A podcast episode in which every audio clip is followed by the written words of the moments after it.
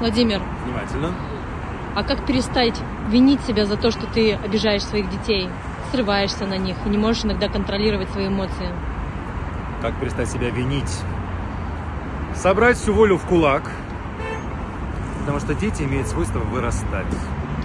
И чем больше добрых зерен вы в них посеете, тем больше добрых ростков эти зерна в будущем дадут.